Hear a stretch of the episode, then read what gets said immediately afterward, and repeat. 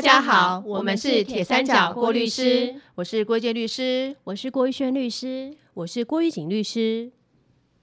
最近我有问身边的朋友，为什么这么热切的追踪强尼与安博的案件？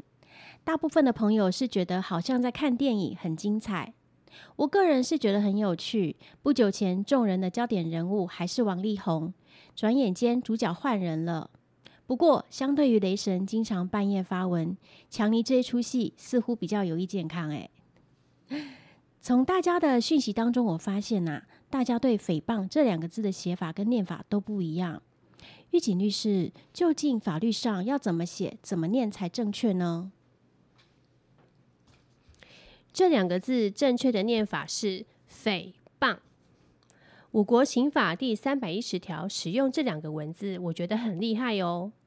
匪这个字是言字旁加上是非的非，也就是用言语议论他人的非，说别人坏话不好的意思。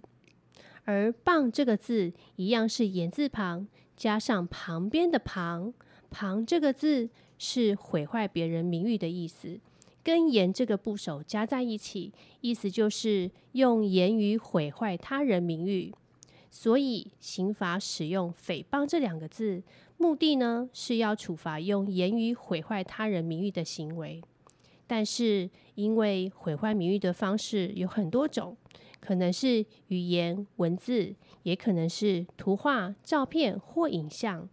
而文字、图画、图像这类的传播力很大，可能造成的侵害程度也会高于语言。因此，如果是以语言毁坏他人的名誉，刑法上就论以普通诽谤罪。最重可以处一年以下有期徒刑，但如果是用文字、图画的方式毁坏他人的名誉，刑法就论以加重诽谤罪，最重会处以两年以下的有期徒刑哦。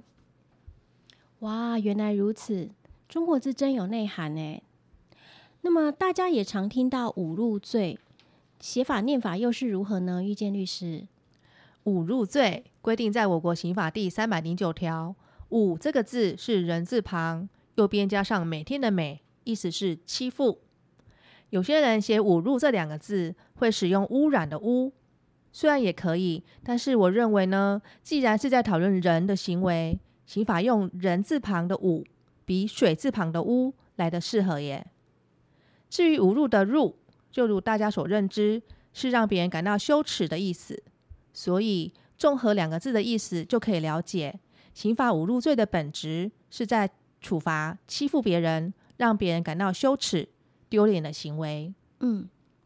刚才说诽谤罪是在处罚毁坏别人名誉的行为，而侮辱罪是在处罚让别人感到羞耻的行为。或许你们会觉得奇怪，毁坏某个人的名誉，当然就会使某人感到羞耻啊。为什么刑法要分成两个罪来规定呢？两者有什么不同吗？其实并不是所有毁坏别人名誉、让别人感到羞耻的行为都可能会被处以刑罚，因为在我们自由民主国家的人民是享有自言论自由，每个人本来就可以依照自己的认知与思想自由陈述事实、表达意见。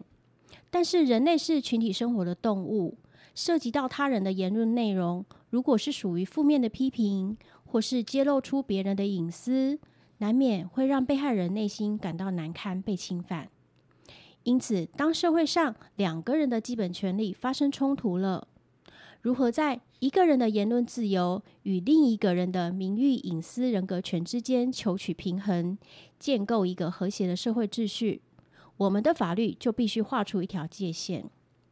而这条界限的标准就是。你的言论自由是不是已经使他人在社会上的评价因此降低或丧失了？如果是，法律会优先保护别人的社会评价，也就是名誉。这个时候，你的言论自由就必须退让，除非它有更高的价值。诽谤罪以及侮辱罪，因为都是侵害他人的名誉，所以刑法把他们一起规定在妨害名誉及信用这个章节里面。但是刑法处罚的侮辱，以公然侮辱为限。所谓公然，是指一般人可以共见、共闻的状态，例如在公共场合、网络等等。实务上常见的案例是在公开场合骂人、不要脸、渣男、贱女人等等，就是属于公开的公然侮辱行为。而如同我们刚才所说，诽谤是在议论别人的是非，那么必然是有某一件事情存在才有的议论，所以诽诽谤罪必须具有足以损害被害人名誉的具体事情内容存在，才有诽谤可言。简单来说，如果某个行为不是在说一件特定具体的事情，而是没有指定具体的事实、抽象的谩骂，那么这个行为就不属于诽谤罪的范围。可能得另外检视是否成立公然侮辱罪。简单来说，拿来被检视的这个行为，这个人说的话，如果是抽象的，就属于侮辱；如果是具体的事件，便属于诽谤。我们以强尼的案子为例，安博指控强尼婚后打他、吸毒、把他妹妹推下楼梯，这些就是提出一个具体的事件，明显属于诽谤的范畴，这并不难判断。整个案件的核心是在检验这些具体事件是否真实，而反观公然侮辱，举个例子来说，在公开场合骂人“王八蛋”，虽然在公开场合骂人已经符合公然的要件，“王八蛋”这三个字也是抽象的用语，是属于公然侮辱的范畴，没有错，但不能就这样定人犯罪哦。接下来还需要就整个事情的脉络、双方的关系、语气或语调、当时的场合，连接前后的文句跟意思，并且将个案有关的一切事实一并纳入考量，绝对不能单凭一句话就断定成立犯罪哦。确实如此，侮辱跟诽谤因为涉及到言论自由，所以无论在立法上或是司法上。都有要严格认定、谨慎以对的共识，尤其在诽谤罪的领域，如果行为人传述的某一个具体事件是真实的，或是内容属于他人意见的评论，或者事件属于国家政治与公共安全、社会秩序有关，而属于可以受到公开评论的事情，都会影响我们权衡的结果，判断上很不容易的。关于这些需要有一定程度的法学基础，或许以后我们再来谈。今天先跟大家简单说明妨碍名誉罪的基本内涵，以及侮辱与诽谤如何区分。最后，我们以判决里的一段内容，让大家更进一步了解它的核心价值是什么，以提供大家不同的思考角度。内容有些艰涩哦，不过希望大家耐心听听看。名誉是一种外部社会的评价，法律所保护的名誉就应该是不被他人以虚伪言论毁损的社会评价。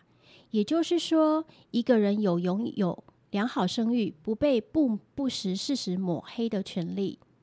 法律没有理由去处罚说实话的人。如果说出真实的言论会毁损他人的名誉，应该只能解释成所谓的名誉感情。而这种名誉感情，最多只是每个人希望拥有比较好的声望而已，还不足以成为受法律保护的权利。国家刑罚权的意义在于，被害的被告的行为究竟是否应该受到处罚。基于以保障言论自由的立场，即使被告不堪用了不堪被告呃，即使被告用了不堪对方入耳的文字。也是被告个人的品性水准比较低的问题，但是宪法保障每个人，包括被告，有说出自己真实感受的权利，即使他所说的话粗俗不堪。国家尤其代表司法权的法官，也不应该沦为言论纠察队，更不能动不动就以道德或品性的层次来评断人民的言论。我觉得这段判决说的很真切耶。嗯，法院很多被控告诽谤或公然侮辱的案例，有些人被判的无罪，有些人却被被判的有罪，可能会与一般社会大众期待的不同。但法官不全是恐龙哦，有时候法官判决被告无罪，不代表被告就是对的，可能是国家有另外一个更高层次的精神要去守护。这一点小小的心得分享给大家。这一集就先到这边喽。我们是铁三角，我们是郭律师，我们是三姐妹，与您聊聊人生。聊聊有趣的事情。聊聊生活中的法律。我们下次见，拜拜。